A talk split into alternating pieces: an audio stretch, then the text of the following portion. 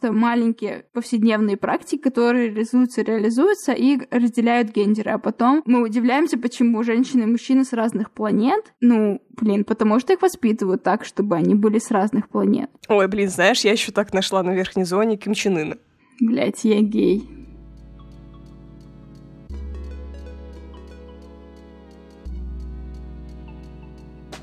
Всем привет, с вами Вика и Даша, и это подкаст Твиттерки. Если говорить, кто же мы такие, то я Даша, без пяти минут психологиня. А я Вика, редакторка-фрилансерка.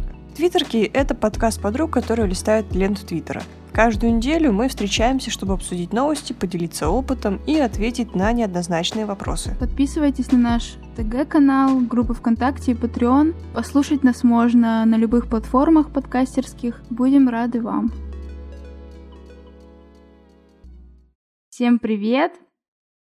Опять снова мы с вами здесь. Сори, вырежи это, я не знаю. Да ты можешь не здороваться. Пусть будет колдоп у них такой. Да. Сначала хотим поблагодарить наших патронов и патронок. Это Эля, Илья, Маша, Даша, Гриша, Егор и Оля. Спасибо вам большое за вашу поддержку. Что-то я тебе рассказать хотела перед началом. А, Короче, у меня сегодня утро началось с просмотра видео Екатерины Шульман на смешариках. Вышли новые серии. Ой, я уже видела скрины про это. И что? Ну, как бы я была готова голосовать за Шульман и до этого видео. Но после этого видео, мне кажется, обязаны все за нее проголосовать и выдвинуть ее в президентки, потому что она, блин, офигенная. Вот, у меня к тебе вопрос. Какой ты смешарик? Я вообще не понимаю вот эту новую моду на смешариков потому что... В смысле новую? Она, она уже сколько лет Нет. идет? Раньше были смешарики. Мне кажется, не в нашем детстве, но я лет в 12 там приходила в гости к своей крестной, у нее дочки-близняшки, и когда они были мелкие, я с ними сидела у них дома, гуляла там. И, по-моему, мы с ними смотрели смешариков. Или я со своей сестрой смотрела смешариков. Короче, я уже не знаю. Но это не что-то из моего детства, а что-то уже более из подросткового как будто. Но я могу ошибаться, память такая. Вот. И тогда это был просто мультик. Ну да, прикольный мультик. Но сейчас какая-то возникла мода на них, и все вот эти вот разговоры про смешариков как будто бы заставляют меня смотреть их, посмотреть их, как будто бы там что-то больше, чем просто мультик, что-то заложено в них. Ну, в смысле, там действительно больше, чем просто мультик. Да. Ну, мне кажется, да. Потому что, ну, не знаю, мне кажется, он слишком местами слишком взрослый и глубокий для детей. Просто они, например, не могут понять всех этих отсылок к кинематографу или там какой-нибудь поп-культуре. Ну ладно, я не могу сказать, какой я смешарик. Можешь ты сказать, какой я? Ой, я сегодня все утро думала, какой же ты смешарик. Ну, про, про себя я решила, что я ежик. Вот мне кажется, ты тоже ежик. Я не помню, я не помню ежика вообще. Я когда думала... Но он такой тихий, спокойный, сидит дома, собирает фантики, выращивает кактусы.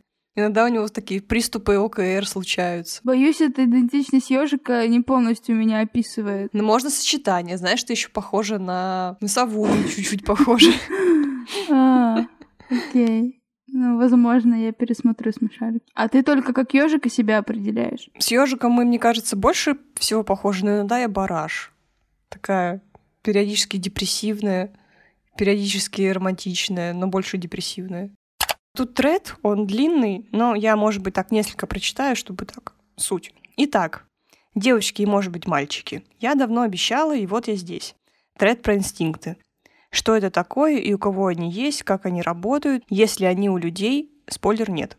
Э, никаких выдумок, только курс лекции по ВНД и учебная литература. Погнали. ВНД — это, наверное, высшая нервная деятельность, да? Угу, высшая нервная деятельность, да. А, начнем с главного. Инстинкт — это врожденная форма поведения. Подробнее. Первое. Он генетически закреплен. Второе не требует дополнительного обучения. Третье – видотипичен, то есть характерен для всех особей данного вида. Из этого уже можно сделать вывод, что материнский инстинкт не инстинкт, так как существует child-free. Но об этом мы еще поговорим. Здесь же скажу, что Павлов считал, что понятие инстинкта и рефлекса тождественны. Поэтому, если опираться только на его работы, то можно запутаться. Сегодня ученые разделяют эти понятия, и мы постараемся разобраться, как именно – Ну ладно, я еще прочитаю, наверное, да. Из чего же складывается инстинкт по современным представлениям? Инстинкт равно врожденные потребности плюс врожденная программа действий. Врожденная программа действий, в свою очередь, это ключевой стимул и фиксированный комплекс действий. Ключевой стимул — это признак, характеризующий ситуацию как знакомую.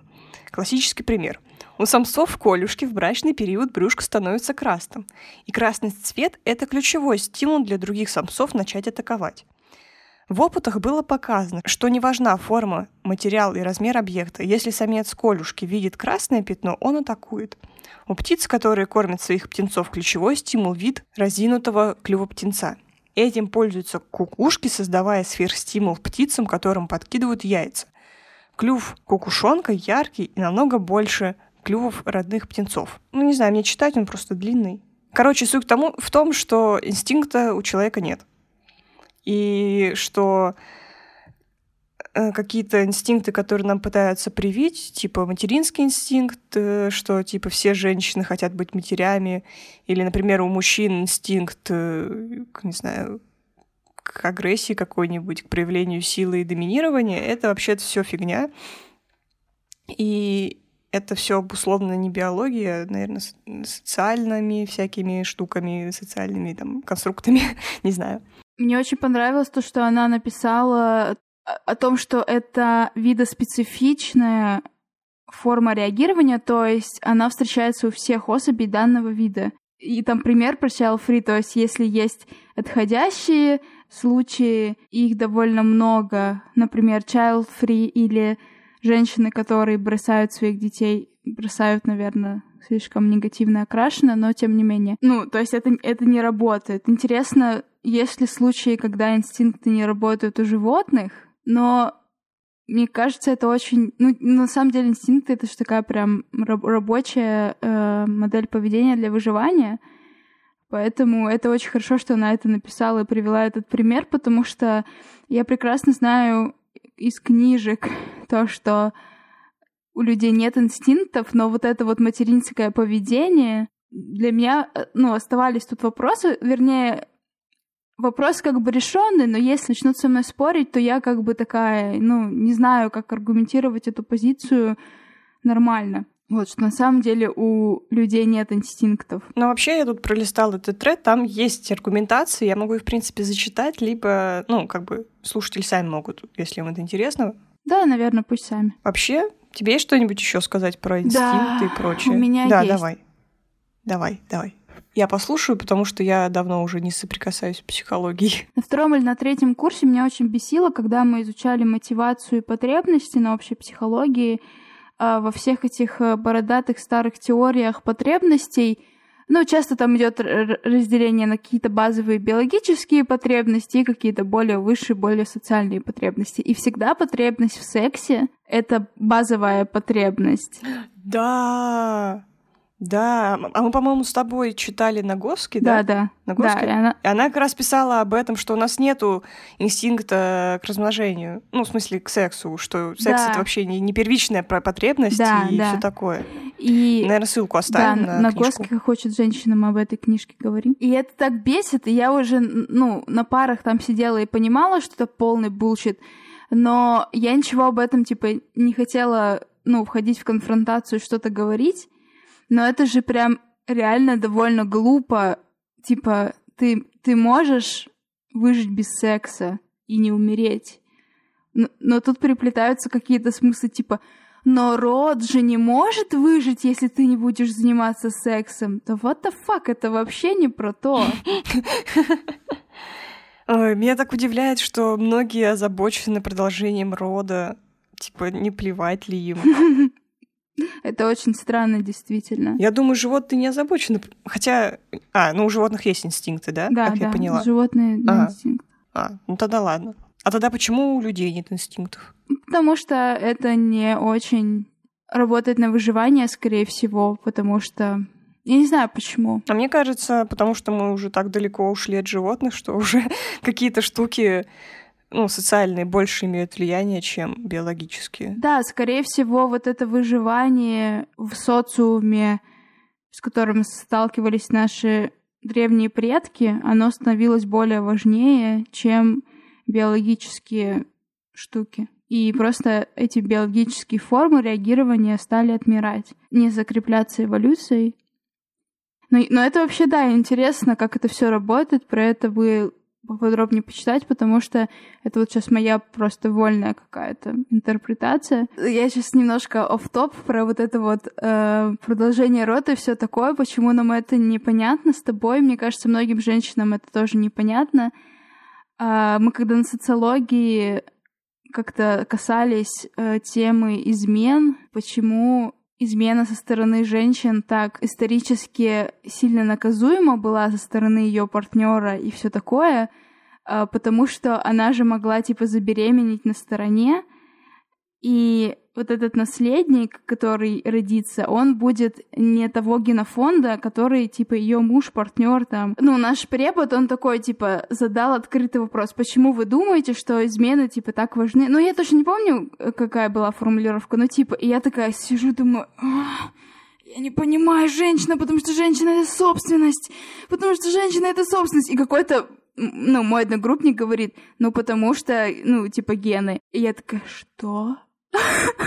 Ну, то есть это как бы в голове не укладывается, что для людей реально важно рассеять свои гены, типа, подальше, и чтобы реально рождались дети с вашим генофондом. Это кажется настолько биологизаторская штука, но, насколько я поняла, это реально характерно для мужчин.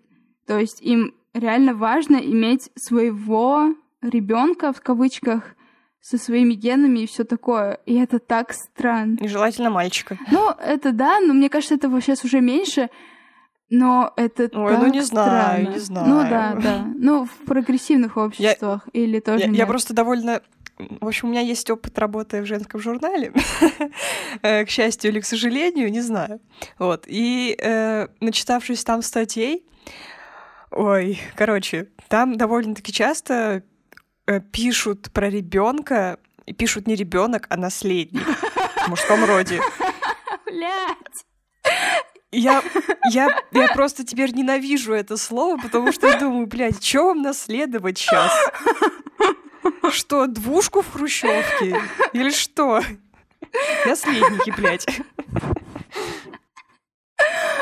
Я просто смотрела великую, сейчас без спойлеров, с, великую с Дакотой Фаннинг, ой, с Эль Фаннинг, новый сериал. И там очень интересная вот эта вот тема про наследников и про, э, про секс и про сотворение наследников тоже. Посмотрите, пожалуйста, как там это все происходит. Там просто абсурд.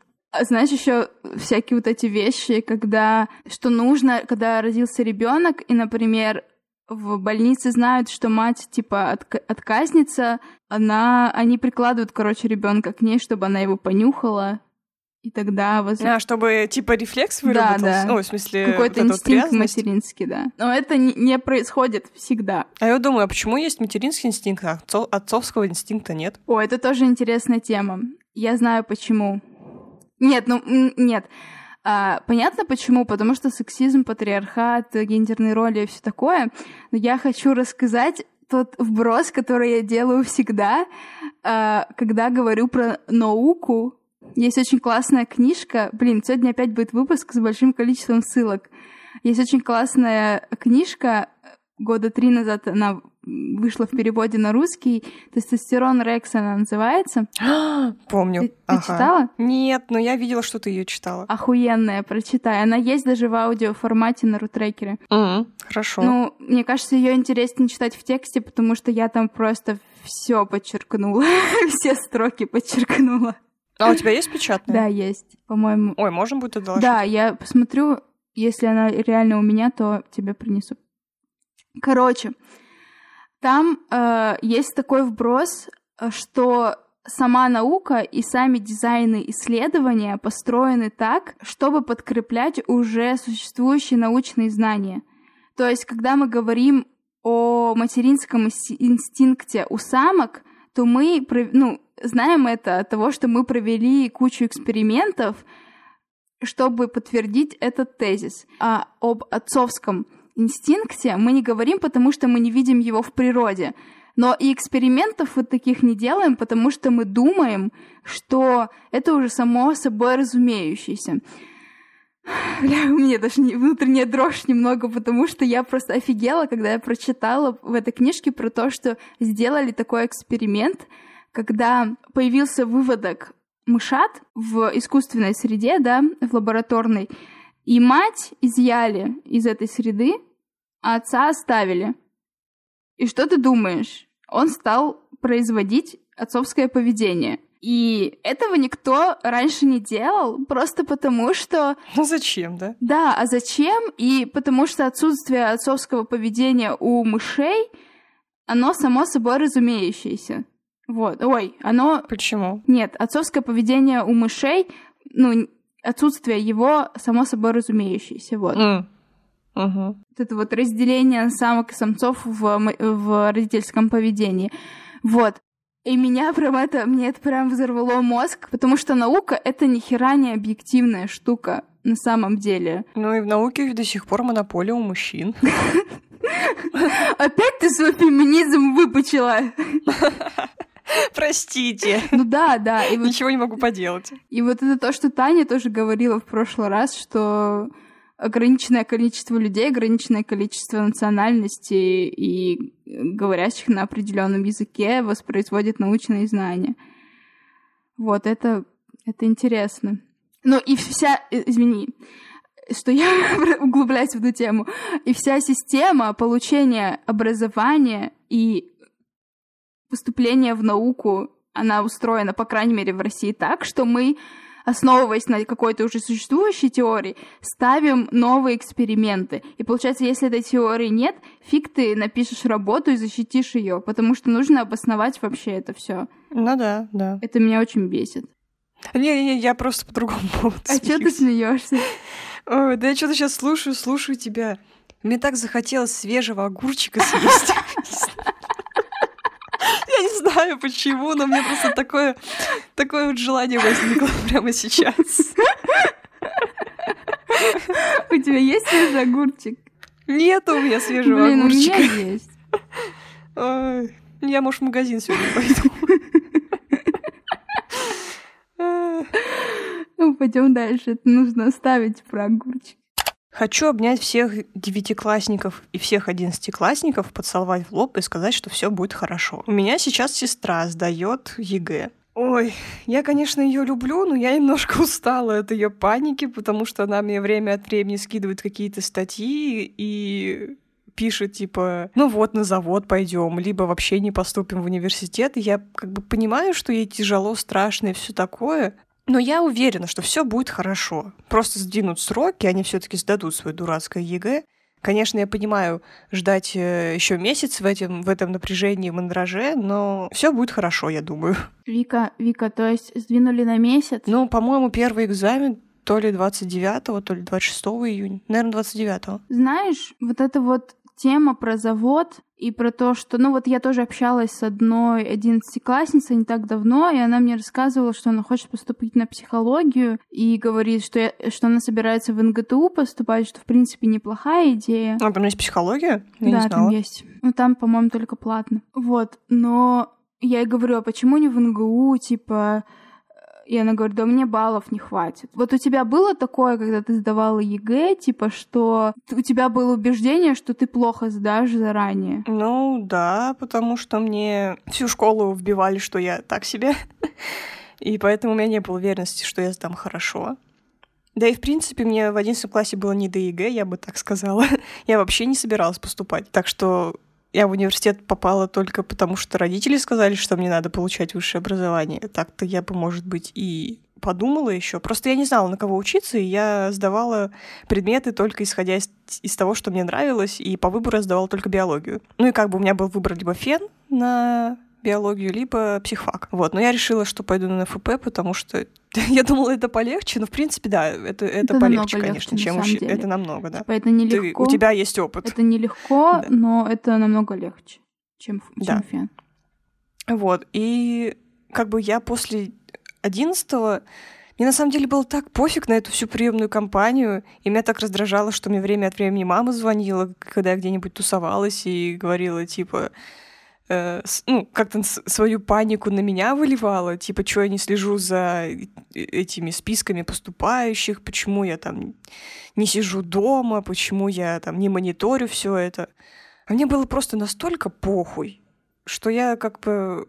Я, мне даже звонили с какого-то университета, говорили, что я поступила, я даже не поняла, с какого университета это, это было. А почему у тебя было такое состояние тогда, что тебе было не до этого? Я думаю, это в принципе, это в целом какое-то у меня было тогда такое странное, неприятное состояние, потому что, ну, окончание школы, во-первых, это какой-то новый этап. Во-вторых, там закончились, э, очень плохо закончились значимые для меня отношения тогда. Мне как-то было вообще похуй на все и типа на себя и все такое, на свое будущее, и поэтому я как-то подзабила. Возможно, то, что я подзабила, мне как-то немножко изберегло психику, конечно, но хз, хз. Ну да, это же большой стресс, если еще в плохом состоянии еще думать, э, волноваться, паниковать, это просто жесть. Я на самом деле впервые слышу эту историю от тебя, что был такой период. Ну, в контексте А, да, я не рассказывала ничего такого. А у тебя как ЕГЭ проходило? Ну, вернее, вот это перед э, период перед ЕГЭ. Я просто знала, куда я хочу поступить, что я хотела на биологию, и я знала, что у меня плохо с математикой, поэтому я целый год ходила к репетиторше, и в итоге в неожиданности своей математички в школе сдала лучше всех в школе математику. Типа не на миллиард баллов, но у меня был самый высокий результат. И поступила, и как бы я очень хорошо сдала ЕГЭ, но я и очень много трудилась, чтобы это сделать. Ну а потом как бы все сложилось так, что мне пришлось уходить со своего факультета, и у меня вообще было тяжелое время уже после, там, спустя Uh, ну, как бы сложное время началось с первого дня обучения на биологии, и потом следующий год был просто отвратительный. Но я хочу просто, если нас слушает кто-то, молоденький, кто еще там, может быть, в девятом, десятом классе, в одиннадцатом, может быть, тоже. Вы не ставьте на себе крест сразу. Это первое. Готовьтесь. Это как бы единственное, что можно сделать в этой ситуации, чтобы получить побольше баллов, это реально готовиться. Насколько я понимаю, в школах сейчас есть все инструменты, чтобы быть в контексте ЕГЭ 24 на 7. И это нормально. Но, конечно же, нужно еще отдыхать. Просто если вы будете готовиться, то все будет хорошо, я думаю. Я бы, знаешь, что еще добавила? ЕГЭ — это вообще такой... Возможно, это один из сложных этапов. Дальше будет гораздо легче. Мне учиться в универе было намного легче, чем э, сдавать и готовиться к ЕГЭ, потому что в ЕГЭ, к ЕГЭ нас, на нас постоянно давили в школе. Типа, вот, сдадите плохо ЕГЭ, уйдете со справкой. Или там, не сдавайте такое-то, такое-то ЕГЭ, мы вас просто не допустим. В университете все намного проще, и ты там предоставлен себе, и все зависит только от тебя. И мне в этом смысле в университете было намного проще, потому что я знала, на что я способна, и никакие учителя и преподаватели мне ничего не говорили по поводу моей успеваемости. Да, и если вы не поступите в этом году, вы всегда можете поступить в следующем или вообще не поступать. Что касается девочек. А, да, касается... Да, с мальчиками я не знаю, что там у вас, но Держитесь. Это патриархат вам по голове ударяет раз в жизни. Моя сестра, она занимается с репетитором, ну, там групповые занятия. Вот. Я их оплачиваю. Ты их оплачиваешь? Да, я оплачиваю ей занятия. О, как это звучит! Очень хорошо звучит. Я, я просто сейчас стою на перепутье из-за того, что... Ну, там просто программа, она рассчитана на 5 месяцев. Они там... Все, все, что надо, они проходят за 5 месяцев. Так как ЕГЭ сдвинули, у них появился еще один месяц, и им предлагают типа интенсив, там, 4 дня заниматься ну, типа нон-стоп и все такое. Я вот думаю, вот нахуя ей это надо? И стоит ли мне оплачивать ей еще какие-то дополнительные интенсивы, если программа была рассчитана, и они как бы вот ее вот-вот закончат? Что ты думаешь? Не знаю, мне кажется, у нее надо спросить, что думает она. Ну да. Но мне кажется, я же сдавала ЕГЭ не только в школе. Я потом, когда уходила с ФЕНа, я еще сдавала ЕГЭ самостоятельно к нему готовилась, к обществознанию. И все, что у меня было, это набор тестов, такая большая книжка с тестами, толстая книжка Баранова по обществознанию, и все. А, ты тоже обществознание сдавала? Да, потом мне пришлось сдать, чтобы поступить на психологию. И как бы мне не нужны были никакие интенсивы, мне кажется, вполне реально подготовиться и сдать. Ну вот я сдала на 76 баллов, получается, э, обществознание. Не знаю, сколько нужно вам баллов, но это реально подготовиться самой, как мне кажется. Ну да. Да я просто тоже думаю, что вполне можно и самой, потому что когда я с ней занималась, ну как занималась, я просто ее проверяла, что она там выучила, да как бы там ничего сложного и нет, в принципе. Это какие-то... Хотя, может быть, это мой большой опыт сидения на Ютубе и смотрения политических программ, но в целом там все понятно. Ну смотри, я просто боюсь тоже вот так говорить, да ничего там сложного, вот я там сдала, все было легко, подготовила сама. Типа не у всех так, не у всех такой опыт, и не, не всем так легко. Но вот мне кажется, что, возможно, очень сильно тут играет просто страх, то, что вы провалитесь, и это мешает вам готовиться более методично и самостоятельно прибегать к каким-то еще способам подготовки. Я еще хочу сделать такой вброс для тех, кто, может быть, сейчас в девятом классе, в десятом. Ребята и девчата, Присмотритесь, пожалуйста, к Олимпиадам. Ой, да. Это, это реально то, что сейчас происходит. И вот мы с Викой работали в приемной комиссии, и олимпиадников довольно много, и они занимают бюджетные места. И сейчас это как бы новый, ну, относительно новый способ реально поступить на бюджет. И олимпиады работают так, что там не нужно становиться лучшей из лучших, чтобы поступить на бюджет. Там есть некоторые там распределения процентов мест, там призеры, победители, медалисты, и на всех этих ступенях есть какие-то льготы. Это реально то, к чему стоит присмотреться. И я вот сама писала Олимпиаду для магии в этом году, и оказалось, что это не так сложно, как мне казалось. Ну, я стала победительницей и могу поступить в магу бесплатно. То есть глаза боятся, а руки делают. Верьте в себя побольше. Я понимаю, что это максимально страшно и самооценка очень низкая, веры в себе мало, но иногда стоит как бы немножко закрыть глаза на вот это вот неверие в себе, а просто начать делать. Просто делать, потому что это важно сейчас. Да, и знаете, что ЕГЭ вы сдаете не для каких-то там учителей, мамы, папы, а для себя. Если бы я в школе думала о том, что я это делаю просто для себя, я бы была более спокойной, наверное, и не так бы переживала за результат. Да, и, возможно, бы сдавала больше предметов.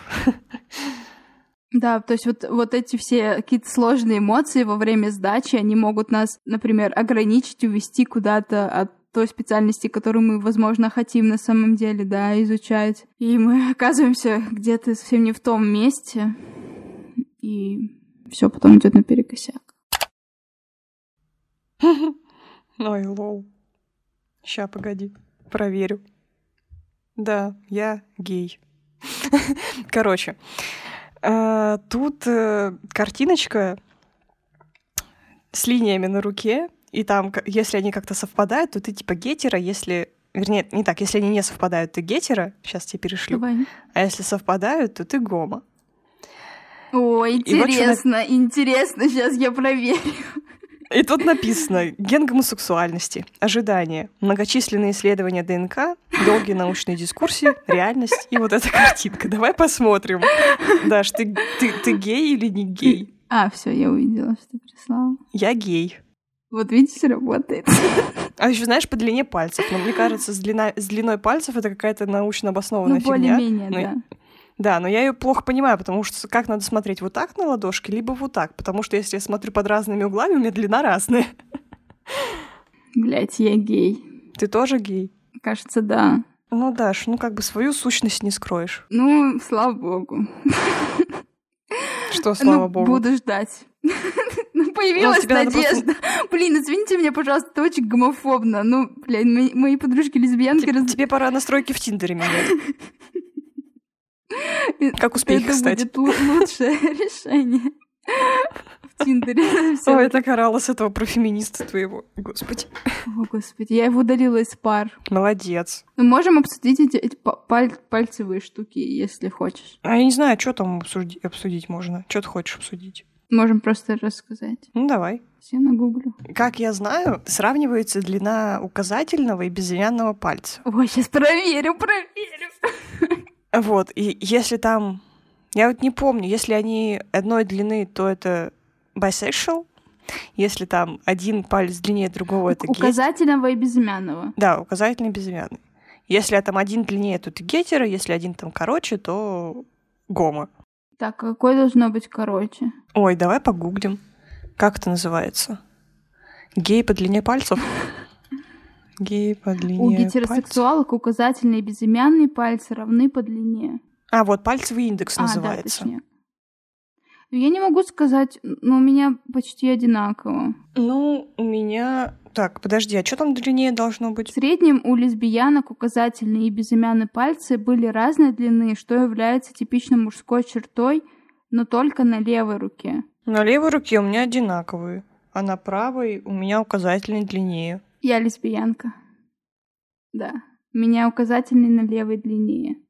Может, я их так как-то вытянула, ебаная? Как это посмотреть? Да вот тут непонятно, потому что тут сканы, и тут как бы ладошками сканы. Но если мы вот так вот приложим, то как бы да. Но если мы перевернем ладошками, то будет другая длина, потому что я переворачиваю. Не, на левой руке у меня, очевидно, лесбийская рука левая. Тут еще есть интерсекс. О. А на правой руке у меня почти одинаковый. Так странно. Я никогда не думала то, что у меня разные, разные длины пальцы. Я что-то не... Так. Так, безымянный палец длиннее указательного. Это у кого? Так, безымян... Сейчас. Это большое количество бисексуалов и лесбиянок. Это безымянный длиннее указательного. Ну... Ну, не намного у меня длиннее. указательный длиннее, но в моей статье написано, что они просто должны быть разного размера. Но у меня на Википедии целая таблица есть. Ого. Со склонностями, к, со склонностями к психическим расстройствам и заболеваниям. Так, если безымянный короче указательного, безымянный короче указательного, то склонность к, э, э, короче, к, э, трансгендер... так, женщины-трансгендеры. Male to fem- female. Простите за мой английский. Это понятно. Так, женщины геи предпочитают более мужес- мужественных мужчин. Среди... Женщины геи? Да. Среди лесбиянок большой процент женственных. Это когда это безымянный короче указательного. Еще раз скажи, у безымянной, короче, указательного что? Это трансгендерные женщины, женщины и геи, предпочитающие мужественных мужчин. Среди лесбиянок большой процент женственных. По гомосексуальности среди мужчин нет однозначного мнения, встречаются противоречивые сведения и о повышенной, и о равной, и о пониженной вероятности мужской гомосексуальности. То есть ничего это не дает. Мне вот очень интересует эта формулировка «женщина и геи». А, женщина и геи. А. Ну да, да. Я не поняла, Ой, я гей или нет. у тебя какой палец У меня длиннее? на левой нуке- руке длиннее указательной. А, а тут, кстати, не указано, на какой руке. У Вот. тебя указатель, указательный длиннее, значит, ты лесбиянка даже. Или бисексуалка. Тут еще знаешь, что есть? У тебя есть склонность к синдрому дефицита внимания гиперактивн. А, это у мужчин. Неважно. это не про тебя. А, так, значит, повышенная вероятность синдрома Аспергера и других расстройств аутистического спектра, повышенный риск нервной анорексии у женщины, повышенный риск рак- рака простаты, э, высокая фертильность у мужчин, напористость у женщин, психотизм у женщин, более агрессивное поведение в спорте, склонность к лидерству, более высокая учебная успеваемость у пра- правшей, математические способности даже, как бы, и, значит, слабая эмпатия при высоком уровне тестостерона. Отлично. Я, я вам советую поразвлекаться с этой таблицей. Ну, я как бы не туда и не сюда, я все таки не понимаю. Безымя... А, ну у меня безымян... Если вот так смотреть, у меня безымянный длиннее указательного. Офигеть. Как такое может быть? Биология. Наука ваша. Мне нравится, как схема «не поднимай тяжести, тебе еще рожать» работает с женщинами только до того, как они, собственно, рожают. После этого девушке можно и 10, и 15, и все 25 килограмм поднимать. Ребенок же родная кровинушка, ходить устает. И сумки с продуктами сами себя не донесут. Меня вообще немножко бесит сам факт того, что женщинам типа нельзя носить тяжести, потому что матка выпадет. А вот серьезно, я когда защищала... Ой, или это была предзащита моего диплома, и с твоей, кстати, научной руководительницей мы спорили о женских и мужских ролях. Вот. И ее главный аргумент был в том, что ну как же, ну женщина же не может поднимать тяжесть, у нее же матка выпадет. Блять. И я такая, what? что, что, что такое происходит, господи? На университете или, или что? Мне непонятен этот аргумент, потому что, во-первых, кто, собственно, работает медсестрами? Кто моет больных, которые не могут двигаться? Кто их поднимает? Кто перестилает им простыни? Во-вторых, кто вам дал право распоряжаться репродуктивным здоровьем женщины? Если она не хочет рожать детей, то как бы пофиг ей на ее матку. Почему вы решили, что она должна родить ребенка? И, кстати, женщины работают и на тяжелых работах, все-таки, может быть, и, и немного, но типа я читала истории женщин-шахтерок, и ничего, нормально. Конечно, матка может выпасть, наверное. Я не знаю, я не знаю на самом деле, как она должна но я читала, что они выпадают. Да, это, это были какие-то истории военного времени, когда женщины там в полях пахали, когда они там на заводах стояли и работали. И там вообще ужасная история про эти выпавшие матки были. Я не буду углубляться, но... Блин, а, а можешь потом ссылку прикрепить? А я не знаю, где я это читала. Это... Ну, это очень эгоистичная хуйня. Согласна. Типа, храни свою матку, чтобы родить ребенка, а потом она вообще на тебя насрать. Это то же самое, типа, роди нам ребеночка, что-то пошло не так, ребенок в детдоме, да какая разница? Пусть вырастет как-нибудь и будет нам приносить денег в казну. Типа, the fuck? Это очень грустно, это очень эгоистичная хрень. И это все, знаешь, про доброжелательный сексизм, типа, ну вот, давайте. Ну мы же заботимся о тебе, да? Я вам открою дверь, вы же сами не можете. Надену пальто. Это же Место уступлю. невозможно сделать самой. Бля. Ну, я, правда, да, встречаюсь там с э, девушками, которые говорят, ну, это же приятно, и мне самой это было приятно. Ну, и, наверное, есть, когда, знаешь, человек... Но это приятно, э, доброжелательный сексизм. От близкого человека, который тебе заботится, и который тебе пальто подаст и поможет обувь застегнуть. Это мило. А когда это делается, например, э, незнакомым человеком, просто потому что, типа, так принято, это как-то уже некомфортно, наверное. Ну нет, все равно. Но еще, зна... но еще, знаешь, есть вежливость. Типа, придержать дверь из метро это нормально. Да. Но мне кажется, что, в принципе, вот эта вот э, динамика мужчина-женщина э, и вот это вот доброжелательные штуки этикет, они типа считываются все равно приятные, знакомые, незнакомые, может быть, только если чел супер какой-то неприятный, это мерзко. Они считываются как приятными, приятные только потому, что мы привыкли получать, блин, что-то хорошее от мужчины только таким образом. А, интересно. Потому что потом вы, типа, начнете жить вместе, он тебя начнет хуячить, ну, дверь-то придерживает, как бы. Пальто-то подает. Да. Ну да. Ну, это все типа какие-то культурные коды, как мне кажется. Ой, а может быть, мы вдогонку еще второй твит зачитаем mm-hmm. той же авторки про, по той же теме, просто чтобы соединить. Бля, меня в школе пиздец бесило, что учителя такие be like, мне нужны сильные мальчики, чтобы отнести стулья. Просто что, блядь?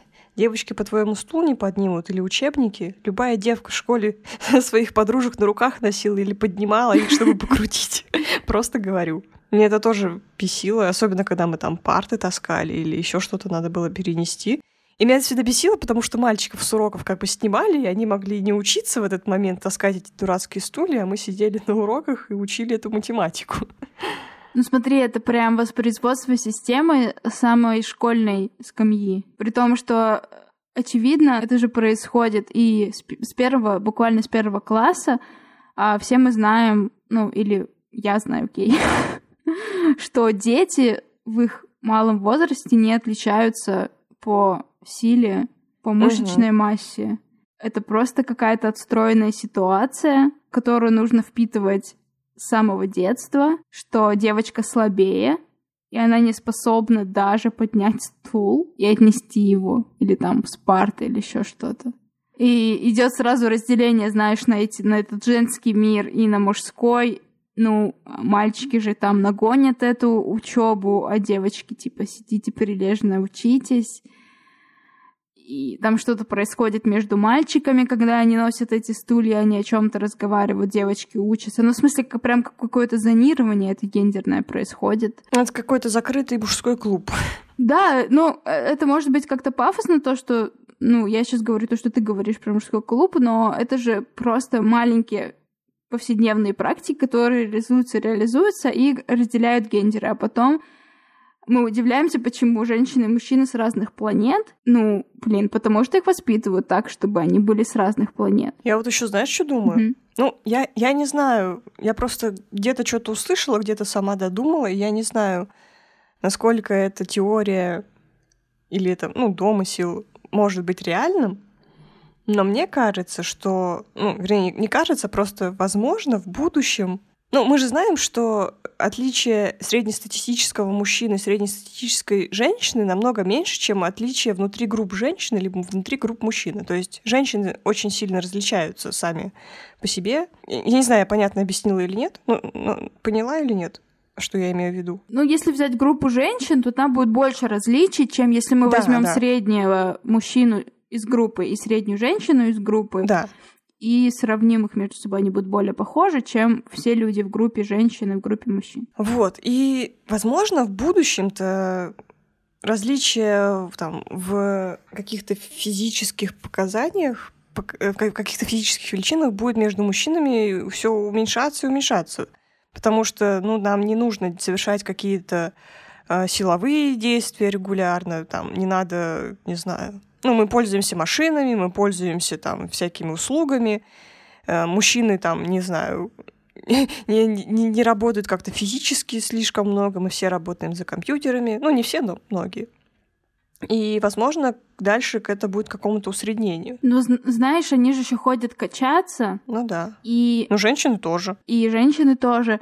И я где-то читала про это, то, что вот это тело накачанное, которое сейчас, ну, многие к этому телу стремятся, это тело типа какого-то разнорабочего, которому приходит очень много трудиться. Серьезно? Да, типа нам это не нужно сейчас в нашей в нашем быту быть таким, эти мускулы, они просто нефункциональны. Вот, и это получается какое-то петушение, просто показуха, типа, что вот у меня есть рельеф или еще что-то. Но мы же знаем, что, например, в природе э, животные мужского пола, они себя как-то украшают, чтобы понравиться самочкам. Так что, может быть, они какие-то такие, как-то бессознательно хотят воспроизводить это. Хотя не знаю, для чего мужчины качаются. Больше для себя, либо для других женщин. Это, кстати, это, это интересный вопрос. Стыдно быть дрыщом для мужчин. Стыдно быть дрыщом? Ну да, потому что, типа, вот это вот понятие мускулинности что типа дрыщ, он не, не вписывается. Ну, то есть как бы другие мужчины приносят санкции к мужчинам, которые выделяются. Ну, как бы, если ты дрыщ, если ты рыхлый, то ты типа баба. Или если ты толстый, у тебя сиськи большие, как да, у бабы. Да, точнее. А вот еще знаешь про теории заговоров? Я вот что думаю. У мужчин есть монополия в науке. Что, если они. Ну, древний человек же, да, они же скорее, ну, больше изучены как это все через мужскую оптику преподносится. Я вот думаю, что если они просто какие-то штуки недоисследовали и что-то недостаточно открыты, и что если на самом-то деле в древности-то мужчины и женщины не особо-то отличались по функциям и по, не знаю, каким-то физическим данным. Ну, потому что все жили примерно в одной и той же среде, все примерно питались, наверное, одинаково мало, что не способствовало выработке каких-то там муску- мускулатур. Ты имеешь в виду, не сильно различались именно по физическому облику? Ну, типа, да. Типа, эта культура, она вмешивается в исследования, конечно. Ну, типа, там есть какие-то... Типа, что наращивание мышц происходит быстрее, хотя не у всех тоже. Не у всех мужчин. Ну, ну да. Ну, потому что это же от тестостерона зависит, да? Да, да, да. Ну, у женщин тоже бывает э, повышенный тестостерон, и они такие подкачанные. Ну, вот как раз вот этой книжке «Тестостерон Рекс» там много ну, все различия между мужчинами и женщинами классически описываются через тестостерон, но есть данные, почему тестостерон на самом деле играет не такую ключевую роль во всех вообще различиях. Может быть, обсудим этот твит Гриши, где он пишет, что интернет был бы идеальным местом, если можно было бы скрыть все цифры, прослушивания, просмотры, подписчики, лайки, ретвит. Я думала насчет этого твита, и мне кажется, что Гриша в принципе прав, потому что я уже чувствую, что я типа немножко зависима от лайков, потому что я проверяю вот эти уведомления, кто мне что лайкнул, кто что посмотрел, кто, сколько человек смотрит мои сторис, кто там кликает на ссылки и прочее. И это вселяет в мою жизнь больше тревоги. Потому что если там, например, мой твит не набирает лайков каких-то, я думаю, бля, ну, наверное, я как-то что-то спизданула не то. Я, кстати, стала реже проверять статистику прослушивания нашего подкаста, э, но я, типа, раз в неделю проверяю, и, ну, может быть, я не сильно расстраиваюсь, но я иногда задумываюсь, там, почему не растет число уникальных слушателей или еще что-то. И, возможно, если бы этого не было, мы бы, может быть, делали какой-то контент, который просто нам нравится, без оглядки на то, что понравится другим. Ну, в принципе, мы и так сейчас с тобой работаем по такой же схеме. Смотри, он же еще ответ написал к этому твиту. А, что пишет? А, никаких цифр, только человеческие связи. Как узнать, что твое сообщение дошло, тебя услышали и прочитали? По теплу в груди, в сердце, конечно. Мне кажется, это про то, что ты делаешь продукт, и он кому-то приносит радость, и пусть этих людей не так много, ну, типа, нет каких-то бешеных цифр. Наверное, это легко говорить человеку, который зарабатывает на подкастах, которого слушает реально тысячи человек. Мне кажется, я сейчас меньше зависима от лайков и всего такого. Ну, знаешь, от чего я зависима? Не от лайков, от того, что мне нравится, когда люди пишут нам какие-то фидбэки, и я их с удовольствием всегда читаю, и даже если это просто мои подруженьки, которые меня любят, я все равно безумно радуюсь, когда они пишут что-то приятное и теплое о подкасте или о выпуске. Вот, поняли?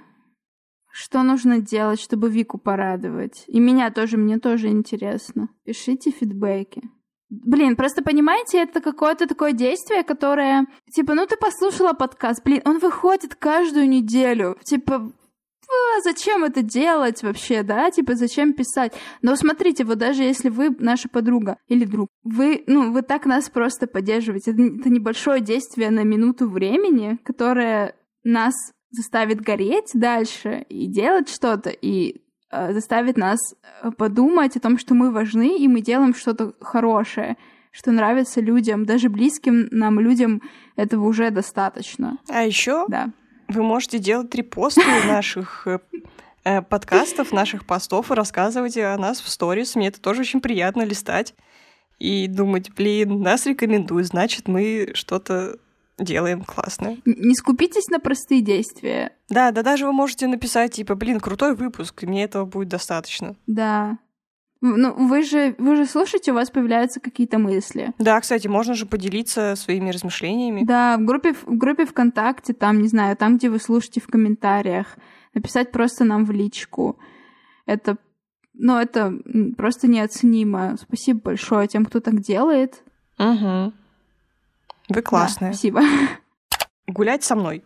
И там, значит, перечисление всяких действий, которые вы делаете, видимо, на прогулке, да? Мы с Дашей решили сделать друг для друга. Да, рейтинг. Ну, не рейтинг, просто список вещей. Это очень тяжело. Я согласна. Я вчера сидела, пыжилась. Ты прям составила список? Я записала несколько. Блин, я не записала. Для меня, короче, что я тут немножко сложнее ситуацию мне будет. Так вот, гулять с Дашей — это... Блин. О, смотри, какой хороший авокадо. А давай еще вот здесь пройдем, посмотрим на специи.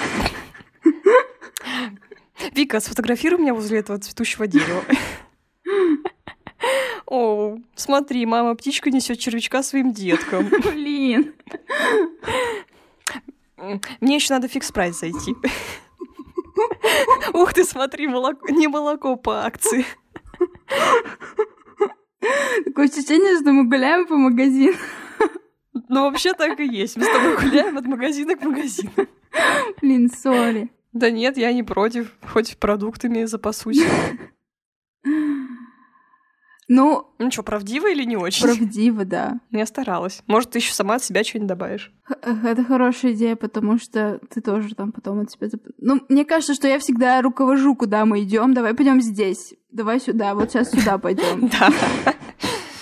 А что ты любишь по магазинам проходить через все отделы и смотреть, что там есть? Да. А еще я так поняла, что ты любишь смотреть на природу и на всяких животных. Блин, птицы меня очень удивляют. Ну, в смысле, мы так мало видим животных на улицах. Ну, И плюс мы все к ним так привыкли. А они же такие удивительные, если за ними понаблюдать. Я тут, когда ездила стричься, я, кажется, видела трех аистов. Прикинь. Где? Ну вот как по Советской А. ехать э, в сторону города, и они там пролетали. Мы тоже, когда к Элли ездили на дачу, мы видели цаплю, мы видели утку, Кого еще видели? мы видели ежевику Ежевику. и ели. Я на даче не вижу, но постоянно слышу петухов. А, да, лучше видеть, конечно. М. Я еще, кстати, маме скинула тот тикток с гусями. Ей просто нравятся гуси. Да, ей нравятся утки. Да. Она оценила, сказала, заведем гусиков. Я их так боюсь, но если она хочет. у них же там ужасные зубы какие-то. Да, пипец. Что значит гулять с тобой? Я не сделала список. Не подготовилась. Да, не подготовилась. Но гулять с тобой, это значит, что ты делаешь все, что я хочу. Ты идешь туда, когда я хочу.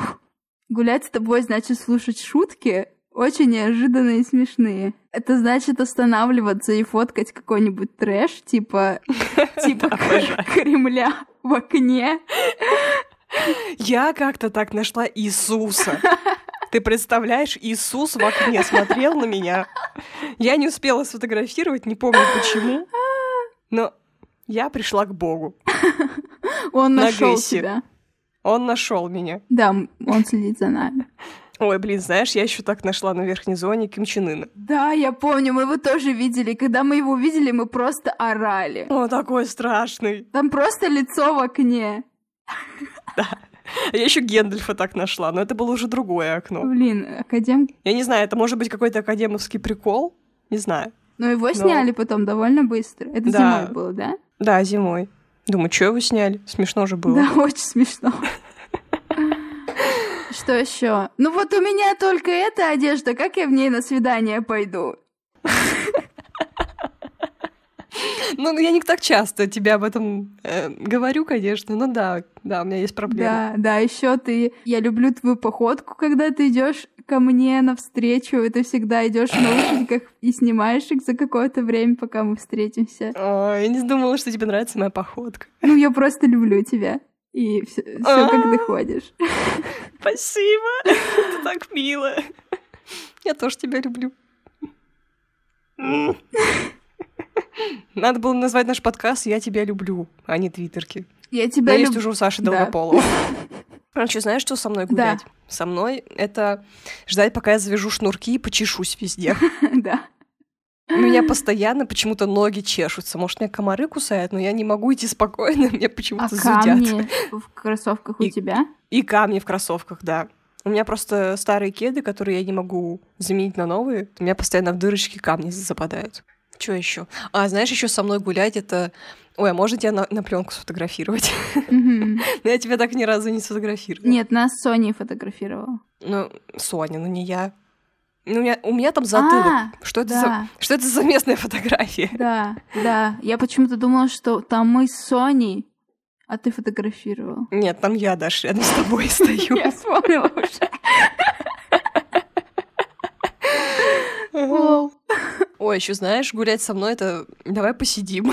Да? Да, я люблю посидеть, у меня почему-то спина устает. Мне кажется, что в наших прогулках я быстрее тебе предлагаю сесть, чем ты. Ну, это просто сейчас из-за того, что мы мало двигаемся. Гулять с нами — это значит искать место, где сесть. За- забрести на территорию школы в надежде, что там есть лавки, но там нет Да, лавок. потом понять, что там оттуда не выбраться, и дверь закрыта, в которую мы вошли. Да. Потом услышать какое-то пассивно-агрессивное комментарий от какой-то женщины. Дверь за собой закрывать надо. Это такое. Чё, в лифте родились, да? Да. Ой, еще знаешь, что со мной гулять? Со мной гулять — это быстро переходить дорогу. Да, Потому да. что я боюсь, что меня задавят. Мне кажется, можно на этой ноте заканчивать. Ну, давай, закончим. Спасибо, что послушали этот выпуск. Спасибо, что послушали этот выпуск. Спасибо патронам, патронкам. Спасибо. Спасибо. Спасибо тебе, Даш, за то, что составила мне компанию сегодня. О! Ничего необычного не произошло. Каждую неделю это повторяется. Мы уже в прошлом выпуске говорили, что мы делаем книжный клуб для наших патронов. И мы уже выбрали книжки, уже пустили их на голосование, и сейчас там фавориты — это политическая теория феминизма Валери Брайсон. Очень-очень боюсь ошибиться, прям по памяти говорю, поэтому извините, пожалуйста, если что. И книжка про медитацию осознанную, куда бы ты ни шел, ты уже там. Жона Кабадзина — это первый пионер, пионер исследования mindfulness, медитации, осознанности и всего такого. Сейчас в нашем чатике идет ожесточенная борьба, но я думаю, что мы скоро уже выберем книгу, скорее всего, одну из этих, и будем обсуждать там раз в две недели, выбирать, сколько читать и обсуждать. Поэтому, если вы вдруг хотите э, стать нашей патрон, нашим патроном или патронкой и при, при, при, присоединиться к нашему комьюнити теплому ветерку. И поучаствовать в книжном клубе? Да, да. То присоединяйтесь, пожалуйста, к нашему столу. Я сейчас заходила в диалог, там, кажется, Даша опять тиктоков накидала. О, да. Все, всем пока. Всем пока-пока.